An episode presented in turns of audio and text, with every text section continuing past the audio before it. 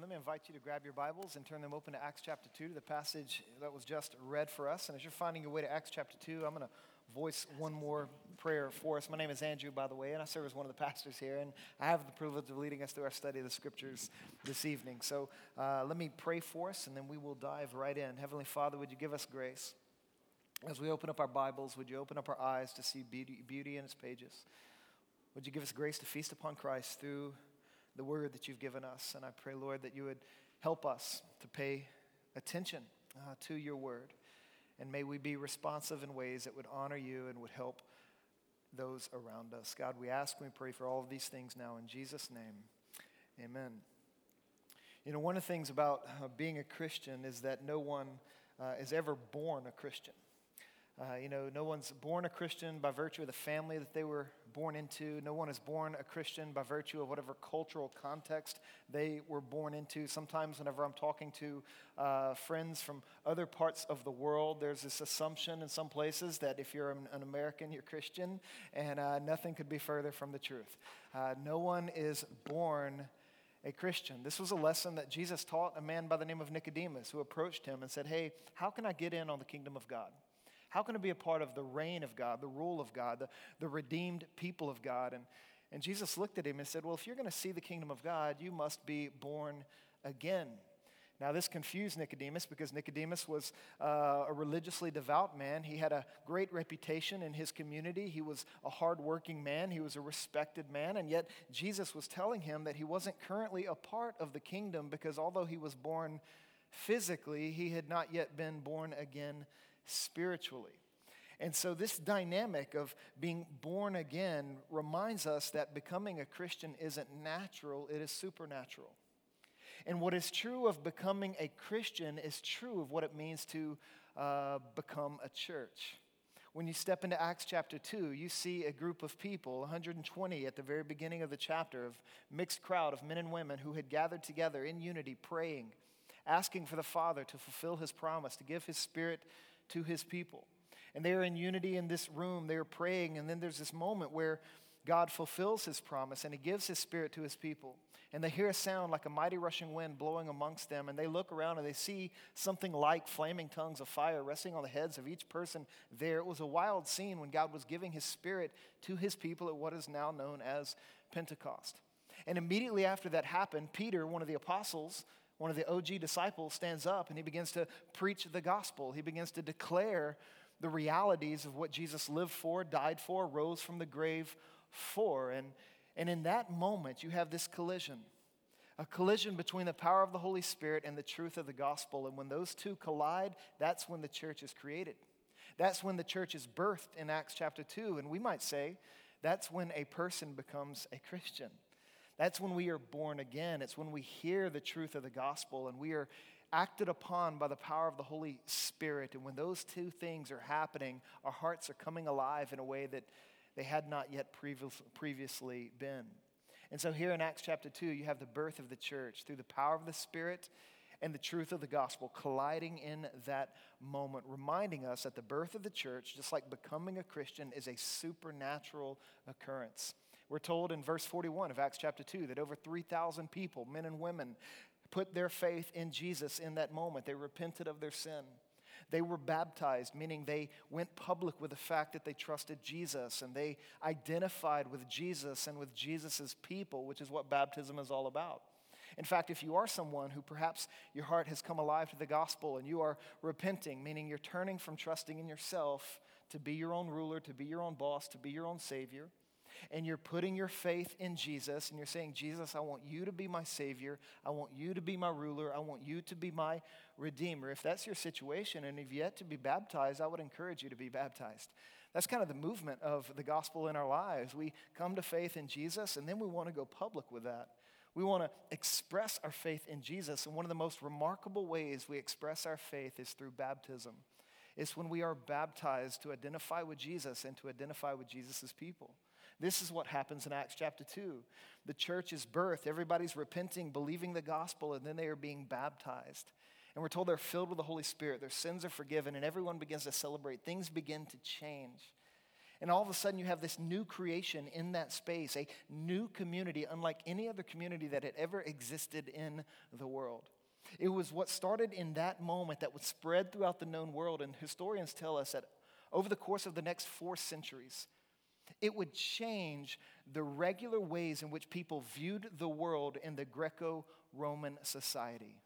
That this community of faith centered on Jesus, those who were believing and had been baptized, filled with the Holy Spirit, and armed with the gospel, these people would turn the world upside down. So much so that by the time you reach the fourth century, the original ways of thinking about life and thinking about the world in the Greco Roman society began to be uh, turned over. It began to change. All of a sudden, you had people in various places around the world talking about loving your enemies. Nobody talked about that before the church was birthed. All of a sudden, you had people talking about how everyone on the planet carries within them a universal dignity having been created in the image of God and having been pursued by the Messiah, Jesus. Nobody talked like that before the church. All of a sudden, you had a community of faith where rich and poor were coming together in unity in an egalitarian society called the church, where there was common ground shared by everyone who had put their faith in Jesus. No one was above anyone else. The only one who was above was Jesus. So you had a remarkable new community that was created in Acts chapter 2. And one of the things that kind of inspired and enacted the church's influence on the world that would shake up the world over the next 400 years.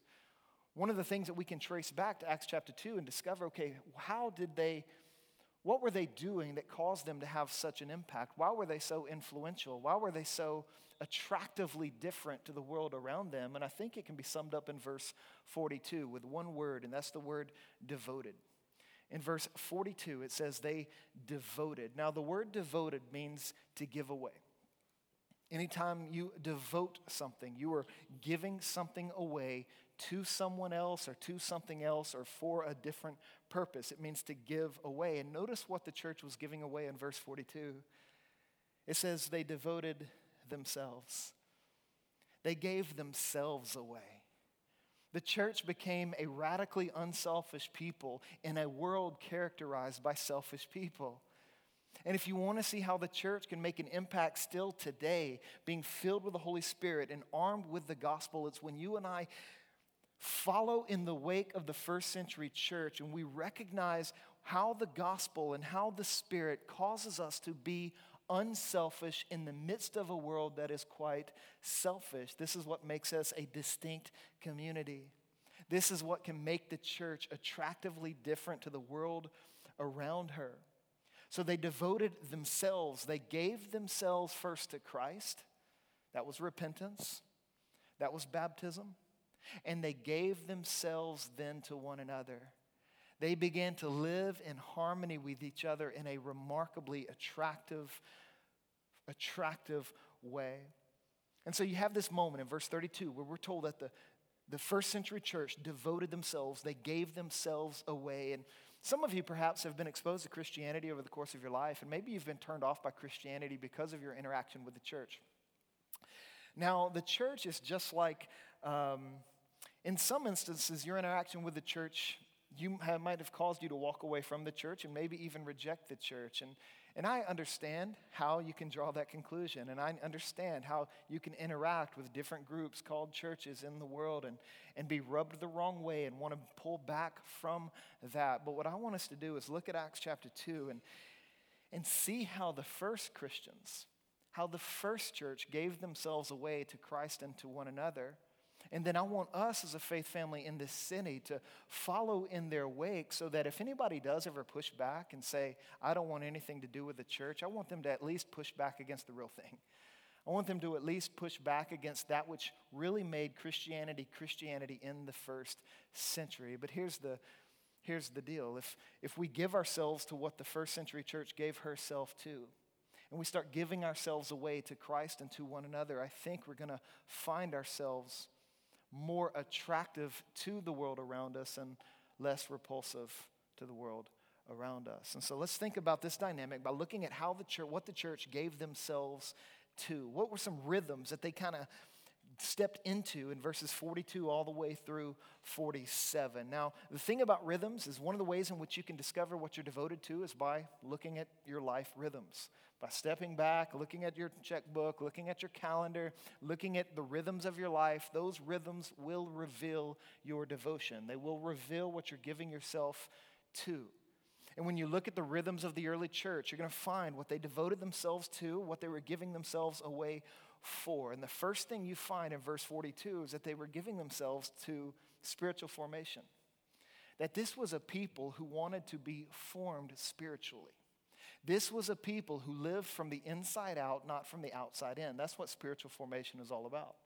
Spiritual formation is about you and I being conformed into the image of Christ, but being conformed into the image of Christ means to have a work of God taking place inside us so that what is inside begins to manifest itself and show itself up on the outside. Now, there can be a, lay, a, delay between those dynamics. There can be delay between the life of God within a person and the life of God outside of a person. This is why we have to mature and grow up as followers of Jesus. This is why we have to give ourselves to spiritual formation so that we can grow, so that what's on the inside may be reflected on the outside. You think back to Jesus in John chapter 3, where he says you must be born again to see the kingdom of God. What is he saying? Is that if you become a Christian, is that you become essentially a spiritual newborn. And newborns can be quite messy.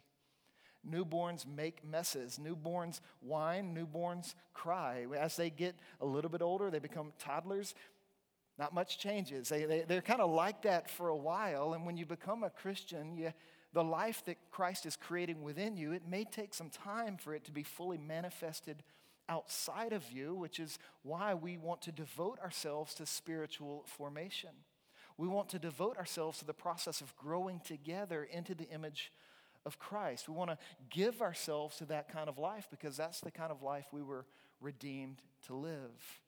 And so, spiritual formation, it's interesting that in the New Testament there are multiple places where the Christian life is compared to the development of a human being, where you go from being a spiritual infant to a spiritually mature adult.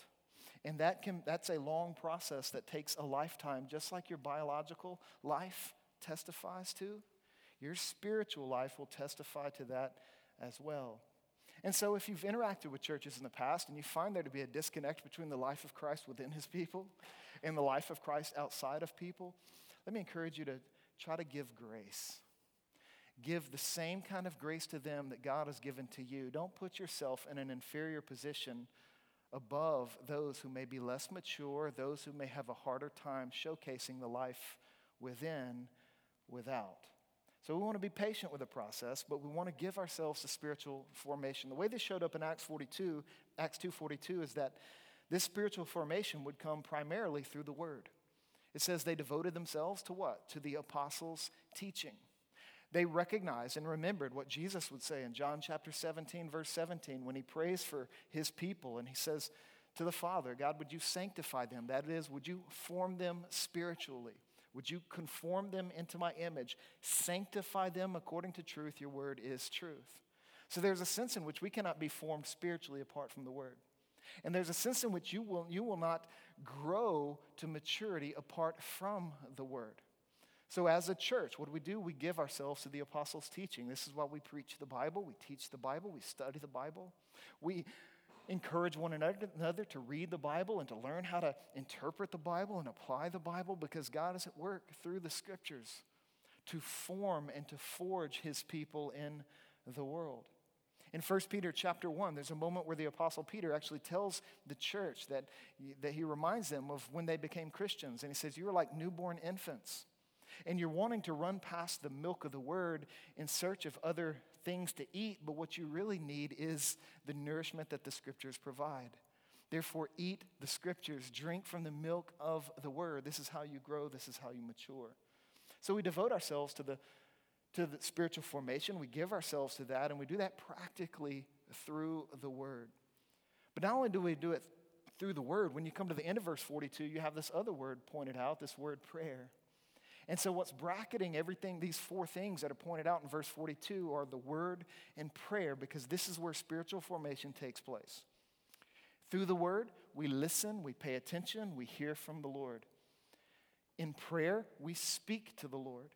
And all of a sudden, you have this communication happening where God is speaking to his people, we are speaking to God, we're engaging in a relationship. And just like all relationships, relationships change us, relationships influence us. And so, the dominant voice we want to listen to is the voice of God in the scriptures. The dominant person we want to speak to is God. We want to engage in communication with our Creator, with our Redeemer, because in the process of engaging that relationship, our lives are transformed. And we are forged spiritually from the inside out. This was the early church's rhythm. They devoted themselves to spiritual formation through the word and through prayer. But then also in verse 42, you see that they devoted themselves to what's called sacred fellowship. Sacred fellowship in verse 42. Now, when you hear that word fellowship, and if you've been around churches very long, maybe you've grew up in a building that wasn't a gym like this, you grew up in some other setting, and there may have been a wing or a portion of the building that was called the fellowship hall. And unfortunately, well, this word fellowship has been kind of reduced and restricted to a physical space in a building. But when this word is used in verse 42. They're not talking about a physical space in a building that is engaged in on occasion by those who would gather in these buildings or run these buildings or whatever the case may be. He's saying, no, fellowship is actually the life that is shared by all of Jesus' people. This is sacred fellowship. This is koinonia. This is saying, look, you and I share something in common.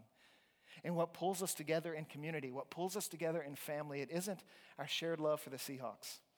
It isn't our any affinity. It isn't any hobby. It isn't any language we speak. It isn't the color of our skin or the size of our checkbook. It isn't where we grew up or where we are living now. What pulls us together in faith and in fellowship and in family is Jesus. It is the faith that we have in Christ. This is the sacred fellowship that is being called out in this moment. This sacred fellowship that is common, that is commonly shared by all believers everywhere. It is this word that reminds us that Jesus didn't just die for a person, he died for a people. He didn't just die for an individual, he died for a community. Jesus always intended to claim for himself a people for his own possession, not just a person for his own possession. This is why, all throughout the book of Acts, when a person becomes a Christian, they don't just say that person came to Christ. They say, it says often that person was added to the church, was brought into the family of God, was brought into the community of faith, what became a part of the fellowship. And so we share a common fellowship in Christ, a common relationship with Jesus. John, one of the other disciples, would point this out in 1 John chapter 1, verse 3, where he's writing to another group of Christians and he's explaining this dynamic. Listen to what he says. He says, What we have seen and heard, we also declare to you, so that you may also have fellowship with us. Indeed, our fellowship is with the Father and with his Son, Jesus Christ. He's saying, We're fellowshipping with God and we want you to get in on that. And as we're fellowshipping with God and you're drawing near to God, we're drawing near to one another and we're engaged in a common fellowship, a shared life. It's a beautiful, beautiful dynamic. And what's interesting about Acts chapter 2 is that the people who were made up the 3,000, it was a very diverse group. Remember, there were people in Jerusalem there to celebrate one of the major feasts or festivals that was honored and celebrated annually by the Jewish people or by anyone who's attracted to the God of Israel. They would come to Jerusalem and celebrate these feasts. And so people from all over the known world who spoke many different languages would come there. And when the Holy Spirit fell at Pentecost, all of a sudden everyone is speaking languages that they did not previously know so that the wondrous acts of God could be declared and heard. It's a miraculous scene. And, and you find this diverse people now finding a common fellowship in Christ. That what brought them together, again, wasn't their language, it wasn't their race, it wasn't anything other than Jesus. And what brings us together and what holds us together in the church shouldn't be anything as superficial as race. It shouldn't be anything as superficial as money. It shouldn't be anything as superficial as any other demographic. What holds us together in this family of faith is our common fellowship in Christ we love Jesus. And if I love Jesus, you love Jesus, that's enough for us to get along. That's enough for us to share life together. That's enough for us to be the church. In Ephesians chapter 4, Paul's writing about this, this common fellowship that we have, what we share in common with all Christians everywhere. He says in Ephesians chapter 4, verse 4, there is one body and one spirit just as you were called to one hope at your calling, one Lord, one faith, one baptism, one God and Father of all, who is above all and through all and in all. This sacred fellowship is a common fellowship. Not only is it a common fellowship, it's a caring fellowship. I love this description. It's a challenging description in verse 45. It says in verse 45 that they, that is the early church, sold their possessions and property and distributed the proceeds to all as any had need. They begin to care for one another in ridiculously sacrificial and generous ways. And understand that they're doing this not in response to any external compulsion. No government has come in and taxed the people. No government has come on and forced this type of, of contribution to the needs of others to happen. There's no external compulsion happening in this moment. There is no obnoxious apostle calling for everybody to give. There's nothing happening like that. This is an internal compulsion. This is the Spirit of God working in the hearts of His people. So that when they're together in this sacred fellowship and they look across the room and they know there's someone in need, they want to give their stuff to help that person. They want to give food, they want to give clothing, they want to give whatever it takes to make sure everybody in the household of faith is cared for. Now, this is some dynamic that is quite encouraging to me as a pastor when I think about the Hallows Church because I see this happening a lot. You don't get to see it as much as I do because of my kind of the perch I have in the body and what I get to see and hear about, but the ways in which you care for one another, the ways in which you rally to people and to help people in need is, is remarkable. And but there's a temptation, I think, amongst our body to, to only talk, to, to always want to be those who are contributing to helping others. And when we find ourselves in a stretch of life where maybe we can't contribute because maybe we're tired, maybe we're stretched thin, maybe life has gone sideways for us, we're not quick to express that because we don't want to be on the receiving end of that kind of help. But if you're in the family of faith long enough, you're going to find yourself in stretches. Well, yes, you are meeting the needs of others, but you will also find yourself in stretches of life where you need your needs met by others. And that's nothing to be ashamed of. That's nothing to hide. In we humble ourselves towards one another to contribute to the needs of those around us and to receive help when we ourselves have needs. My family has been in a stretch of life that's been like that over the past several months. Many of you know that we're kind of in a transitional time with our housing and life situations. We've been moving in and out of places, and the number of people who've contributed to our needs, who've helped us as a family by taking us into their homes, by feeding us meals, by providing things that we have needed, it's been a huge blessing. In fact, this past weekend, we had another family in our faith family take my family in so that my family of five joined a family of four. And when we walked into the home, this family of faith just said, Hey, look, everything here, it's yours.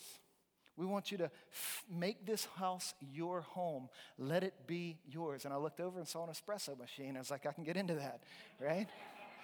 I haven't drank coffee in a couple of years, but I think this might awaken my desire back again. But our needs are being met by this type of caring fellowship. And I know that many of you have similar needs. And if you have needs, would you please make your needs known? Make your needs known to the body. We have stretches of life where we can contribute and we give to people in need, and we also have stretches of life where we need to receive help and we need to be ministered to. And so we recognize this two way street when it comes to being a caring fellowship. But not only is it a caring fellowship, you get into verse 46, you find it to be a consistent fellowship. A consistent fellowship. Here's what I mean by this. Look at verse 46. It says, Every day they devoted themselves to meeting together. They met in temples and they met in homes. Every day they were meeting together. They took advantage of the opportunities they had to be in the same space together at the same time. It was a consistent fellowship. Now, you know that Christianity has roots in the Jewish faith. This is why the first Christians, when they came to believe that Jesus was the Messiah, the first place they went to worship was the temple, the Jewish synagogues and the temple. They would go there to worship because all of a sudden things at the temple started taking on their deepest significance as they begin to think how Jesus was the fulfillment of all the symbolism and all the imagery of the temple. And so they used to, they would go and they would worship there, and that continued. And they, according to this passage, they went every day. But there came a point where the Jewish leaders of these temples and synagogues, they kicked Christians out. They didn't want Christians coming there anymore because they rejected Jesus as the Messiah. And so eventually, later on in the book of Acts, the church is actually dispersed from Jerusalem. They're driven out of Jerusalem by way of persecution. And But the point of them, until that happened, they were gathering every single day in the temples. And when they are forced out and they're no longer welcome there, we're told that that's when church history began to shift. And we read implications and hints throughout the other letters that are found in the New Testament about the, the kind of the worship rhythms of the church. Instead of gathering on the Sabbath in the temple, they started gathering on the Lord's Day, which was considered Sunday because that was the day of the resurrection. So Christians took it upon themselves to start gathering on Sundays together to worship Jesus, to worship the resurrected Christ. But it also says in this moment that they gathered in homes. They went from house to house and engaging in these dynamics. So, really, you see this rhythm of Christians gathering in big groups and Christians gathering in small groups. And churches continue this rhythm today. This is why we gather on Sundays to worship in light of Jesus. And we worship with more people that can fit in a single home. And we unite our voices to sing songs to Jesus. We bend our ears to listen to the teaching of Jesus' words. We, we give ourselves to this time in a big group because we can do things here that we might not be able to do in a smaller group or in a smaller setting. But this isn't the only thing that we do. We gather on Sundays like this, but we also gather in homes throughout the week. We gather in our missional communities, smaller group settings where disciples are sharing meals together. They're looking how they might serve their neighborhoods together. They're engaging in spiritual formation together, studying the scriptures, praying, fellowshipping, doing various things in that missional community setting. And that's the rhythm of the Christian life. We gather in big settings like this, we gather in smaller settings like missional communities. And I know our personalities want to try to pick one of those over the other, and we want to sometimes say things that lead us to believe that the other environment or the other context doesn't have much to offer. So we're like, well, I'm a big gathering guy. I like to be in the big church singing and listening to the word, and that's really where I thrive.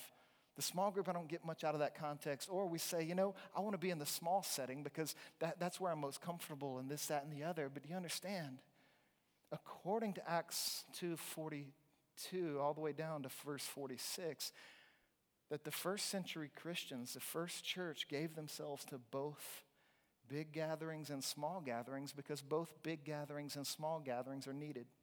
They both contribute to our discipleship in unique ways. The big gathering reminds us that we are one of many. And there is a sense that in the big gathering, we kind of become smaller and God becomes bigger, and we see that He's doing a whole lot more than we realize because we see a lot more people in which He is in whom He is working. In the smaller gathering, yeah, we get a little bit bigger. Our voice can be heard. We're able to talk about what we're dealing with and voice our vulnerabilities and our, and our struggles and our concerns. We're able to stand up and serve our neighbors in significant ways. Both the big gathering and the small gathering has their place and their purpose in our lives. But what I really want you to think about in, the, in this consistent fellowship, you know, growing as a Christian and being a fruitful contributor to a family of faith is as simple as showing up. Just being consistent to, to be present. Be present when the church is gathering on Sundays. Be present when the church is gathering missional communities. Be present when we host prayer gatherings. Be present. Just show up. There is power when people just show up and be in this consistent fellowship together. There's power in it because this is how relationships are forged. There's power in it because this is how God's grace is made visible. I mean, it, how many people in the city of Seattle do you think went to a gathering like this? Not many, especially when the Seahawks were playing at 10 a.m. on Sunday mornings, right? Not many people are doing what you guys are doing right now. But when the culture and people you're connected with see you prioritizing both the big gathering and the small gathering, they see you make room in your calendars for this moment. They see you taking time out of your schedules to step in to worship Jesus with other people. That, in and of itself, bears witness to them. That, in and of itself, causes them to take notice and they're wondering, man, this person well, there's something to this life that they're living. There's something to this Christianity that they subscribe to. There's something to this Jesus that they talk about. Just being present and showing up speaks volumes. in light of this, it was an article I came across uh, this past weekend, and it was titled Living in an Age of Faux Friendships. Faux is an F A U X, uh, fake friendships. It's living in an age of where our relationships are not what they could be. It was an article written by a guy by the name of William Deresiewicz. I don't know if I said that right, but there was my shot. He wrote an article in the Chronicle of Higher Education. And I think it's interesting. I want to share his thoughts to you. In this article, he examines the new forms of friendship that have emerged in the age of Facebook and social media. He says that while social media has allowed us the opportunity to be connected to everyone, it more often than not comes at the expense of deep, meaningful, consistent, shaping friendships. Deresiewicz, there it goes again, writes The moral content of classical friendship, that is, its commitment to virtue and mutual improvement, has been lost. So there was a time when friendship was designed by, or defined as contributing to mutual improvement. We're not where we need to be, and we need each other to grow up. We need each other to pr- improve. He says, but that classic definition has been lost. He says, we have ceased to believe that a friend's highest purpose is to summon us to the good by offering moral advice and correction. He says, we practice instead the non judgmental friendship of unconditional acceptance and support. He calls this therapeutic friendship. He says, in these instances, a friend fulfills their duty when by taking our side, validating our freedom, our feelings, supporting our decisions, helping us to feel good about ourselves. How many times have you seen that on a sitcom where a character says, and they're arguing over their friendship, and they, the friend's trying to challenge them or encourage them to make a different decision than they're making, and their response is, I just need you to support me. I need you to have my back. If you're my friend, you're going to support me and affirm me no matter what. This is what he's saying friendship has become in our culture. He says, that a friend fulfills their duty by taking our side, validating our feelings, supporting our decisions, helping us to feel good about ourselves. Now, you take that definition of friendship and you step onto social media, and you can think about what Facebook has become. For all the things that it can do well, there are some things that it can't do well. And it can't contribute to sacred fellowship. It can't contribute to a common, caring, consistent fellowship. It just can't do it. He says that Facebook's very premise and promise is that it makes our friendship circles visible. He says, There they are, my friends, all in the same place, except, of course, they're not in the same place. They're, they are, get this, a superficial likeness or semblance of my friends. Little dehydrated packets of images and information, no more my friends than a set of baseball cards is the New York Mets. He concludes friendship is devolving. In other words, or sorry about that. Friendship is devolving from a relationship to a feeling, from something people share to something each of us hugs privately to ourselves in the loneliness of our electronic caves. Now, in light of that, or it's because of this, this is one of the many reasons why church online cannot be your experience of the Christian faith. Church online can serve you well in certain kinds of ways, but if that's your approach to the Christian life, if your approach to the Christian life is doing everything online through social media and podcasting sermons and all these types of things, but you're not engaged in a tangible context of faith, your understanding of the Christian faith has moved from relationship to feeling. And maybe one of the reasons why you have unplugged from the church and you're pushing back from this type of community is because your understanding of friendship has devolved. Or you're moving from relationship to feeling and you think, well, maybe this doesn't make me feel good. Or somebody asked me a question that kind of challenged me and I don't want to be challenged. I just want to be affirmed. And so I'm pulling back. If your experience of the Christian faith is, is all entirely online and you're moving in that direction, you're not engaging consistent fellowship with flesh and blood, tangible people, people you can see and touch and, and look in, look into eyes and listen to in person, your experience of Christianity will be grossly inadequate. It's grossly insufficient, and you will not grow, you will not mature in the direction that Jesus wants you to grow and mature in. This is the rhythm of the church. The church engaged in a sacred fellowship, a sacred fellowship that was common, that was caring, that was consistent. And then in verse 47, you find this consistent fellowship was contagious. It says in verse 47 that the early church was enjoying the favor of all the people, and every day the Lord added to their number those who were being saved. They were having a contagious impact on the world around them just by being the church together. Not being a Christian in isolation, but being the church together was having a contagious impact on the city of Jerusalem. And there's a way in which you and I can have an impact on the city of Seattle simply by being the church together together, not in isolation, but in real relationships where we share Christ in common, real relationships where we care for one another, real relationships where we consistently gather and scatter together in love to God and in love to our neighbors. So you have this dynamic in this passage where the church was devoting herself to spiritual formation and to sacred fellowship. But then the last dynamic that they devote themselves to is what I would describe as strategic feasting. The church devoted herself to strategic feasting. And this shows up two ways in this passage. One, there's, it pops up around how people were using their dining tables. People were using their dining tables in ways that were strategic, in ways that were affecting and advancing the kingdom of God in the city of Jerusalem. You see this first in verse 46. Verse 46, this one it says, Every day they devoted themselves to meeting together in the temple, and here it is, broke bread from house to house. They ate their food with joyful and sincere hearts, praising God. This is strategic feasting. They, remember that the book of Acts was written by a guy named Luke. Now, if you were to go back to the Gospel of Luke and pay attention to the number of times where a meal is is either, well, let me back up. There's a book that came out several years ago called Eating Your Way Through Luke's Gospel. And the author of this book read through the Gospel of Luke and he points out Jesus in almost every scene, he is either leaving a meal, he's at a meal, or he's going to a meal.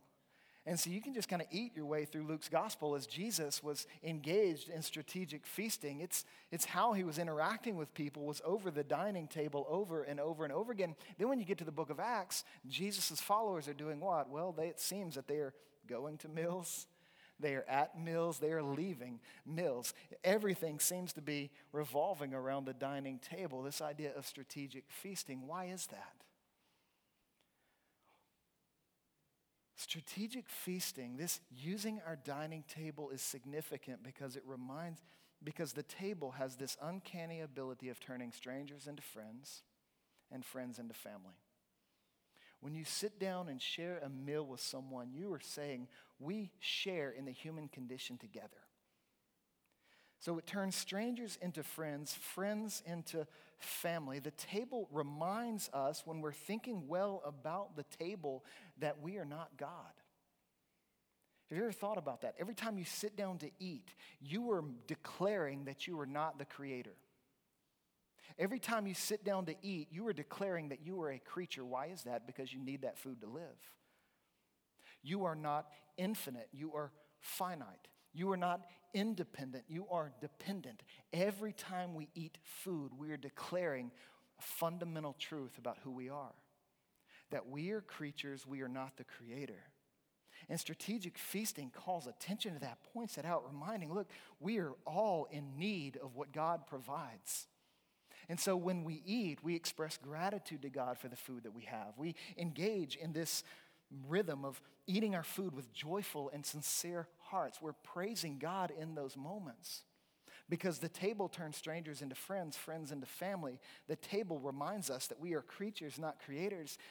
And the table tells us significant things about who God is.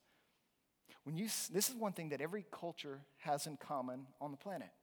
Every culture has some way in which they arrange the resources of this earth to eat for their livelihood, but they also eat for their enjoyment. This is why there's so much good food in so many different cultures and pockets around the world, because when you sit down to do that and you see that happening on the world, you're reminded of two things. One, you're reminded that God provides for our needs, therefore, we thank Him for this food. But we also see in the fact that that food is enjoyable, that God not only provides for our needs, He provides for our pleasures. In other words, the table declares that God is good. Every time you eat something tasty, every time you eat something that is pleasant and enjoyable, you should be reminded that your Creator is good to you. And He provides not only for your needs, He provides for your pleasures. So the church is engaged in a rhythm where they're eating their food with joyful and sincere hearts. They're taking a bite of cheesecake and saying, Praise God, right? This is what's happening. And, and every time we engage the table in a strategic capacity, we have an opportunity to share ultimate reality with people that we're eating with, with the relationships that are being formed in that shared experience of the human condition. We're able to remind people of how God provided for us ultimately in Jesus. And we are able to remind people that Jesus isn't a big wet blanket but he's actually enjoyable and he fights for our joy and he fights for our pleasure, that we would find joy and pleasure, yes, in the things that he gives us, but ultimately in himself as our Savior and as our Lord. This is strategic feasting. To put it another way, how can you use your table? How can your dining table be, be, how can your dining table become a place for community? How can it become a place for grace? And how can it become a place for mission? How can you use your meals strategically? 21 meals on average people share over the course of a week. How can you take a handful of those and share those with people who are sitting in this room with you? How can you take those meals and share those with people who are far from God and do not yet know the love of the Savior? And you want to let that table move you from being strangers to friends, ultimately to family in Christ. So, how do we use our tables for mission, for community, for grace? How do we engage in strategic feasting on that front? But that's not the only form of strategic feasting in this passage. The other aspect of strategic feast, feasting in this passage is found in verse 42 because you have the dining table in verse 46 and 47. But then you have what I believe to be a reference to the Lord's Supper in verse 42, the ultimate strategic feast. The ultimate strategic feast is the Lord's Supper, verse 42. And I'll point this out to you in a couple ways. It says they devoted themselves to, get this, the apostles' teaching. There's a definite article there. To the fellowship, there's a definite article there. Even when you get to prayer, there's a definite article that isn't translated in the CSB, but it should be because they devoted themselves to the prayer life of the church. It was definite, it was something it was, it was something significant and sacred in the life of the church. And then when you have breaking of bread there, it's not just some generic eating, it's the breaking of bread. And I think that definite article is a clue that when the church gathered together, they were gathering together to observe a strategic feast in the Lord's Supper. The Lord's Supper that Jesus would give to his disciples the night before he was arrested, tried, and crucified, when he went up to the upper room and he, broke, he thanked God and broke bread and distributed it to his people when he took the cup and he blessed it and he distributed it to his people and he showcased the new covenant through the bread and the cup in that moment. The same Lord's Supper that Paul would apply to the church in the book of 1 Corinthians. And he would encourage the church to engage in this strategic feast often. And the reason why he would press this into our DNA as a church is because this strategic feast reminds us that the Christian life isn't ultimately dependent upon your devotion or my devotion. This strategic feast is what our soul needs regularly because it is this strategic feast that reminds us Jesus is far more devoted to us than we are to him.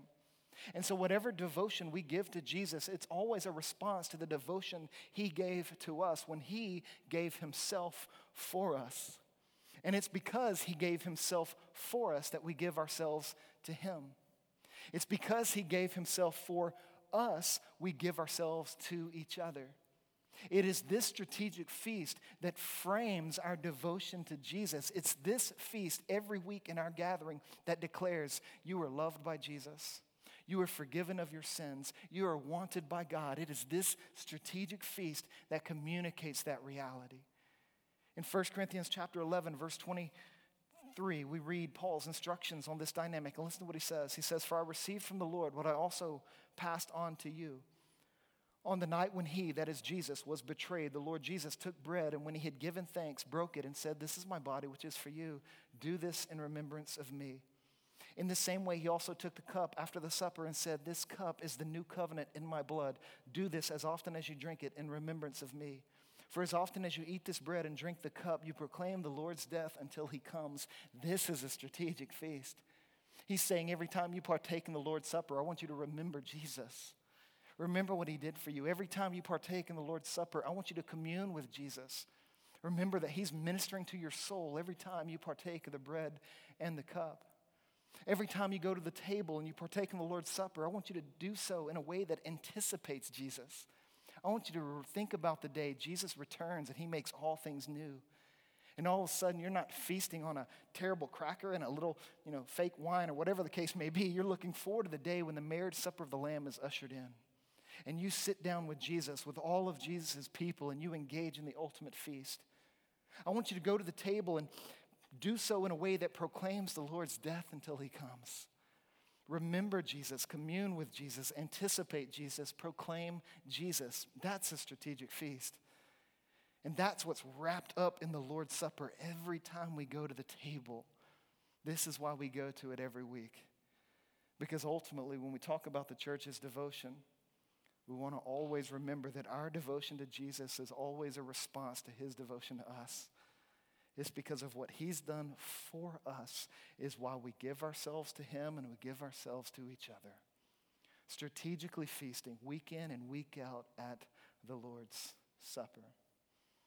So we're going to do that now. We're actually going to respond by opening up the table and encouraging you to go and partake of the bread and partake of the cup. You're going to go to the table at your own pace and you're going to take the bread and hear the words of the gospel. This is the body of Christ that was given for you. You're going to dip it in the cup and you're going to be reminded this is the blood of Christ shed for your forgiveness. That's what all of this is pointing you to. And so you're going to go to the table to remember Jesus, to commune with Jesus, to anticipate Jesus, to proclaim Jesus. That's what this table is going to serve every week, but especially tonight as we go. And so, as we open up the table, you're going to be encouraged. If you are trusting in the gospel and you've identified with Jesus, you're going to be encouraged to go and partake of this meal and be reminded of Jesus' devotion to you, how he gave himself for you. I'm going to pray for us, and then we're going to open up the table, and you guys are going to respond at your pace. The rest of us are going to be uniting our voices in song, worshiping Jesus with Corey and Abigail. Let's pray together.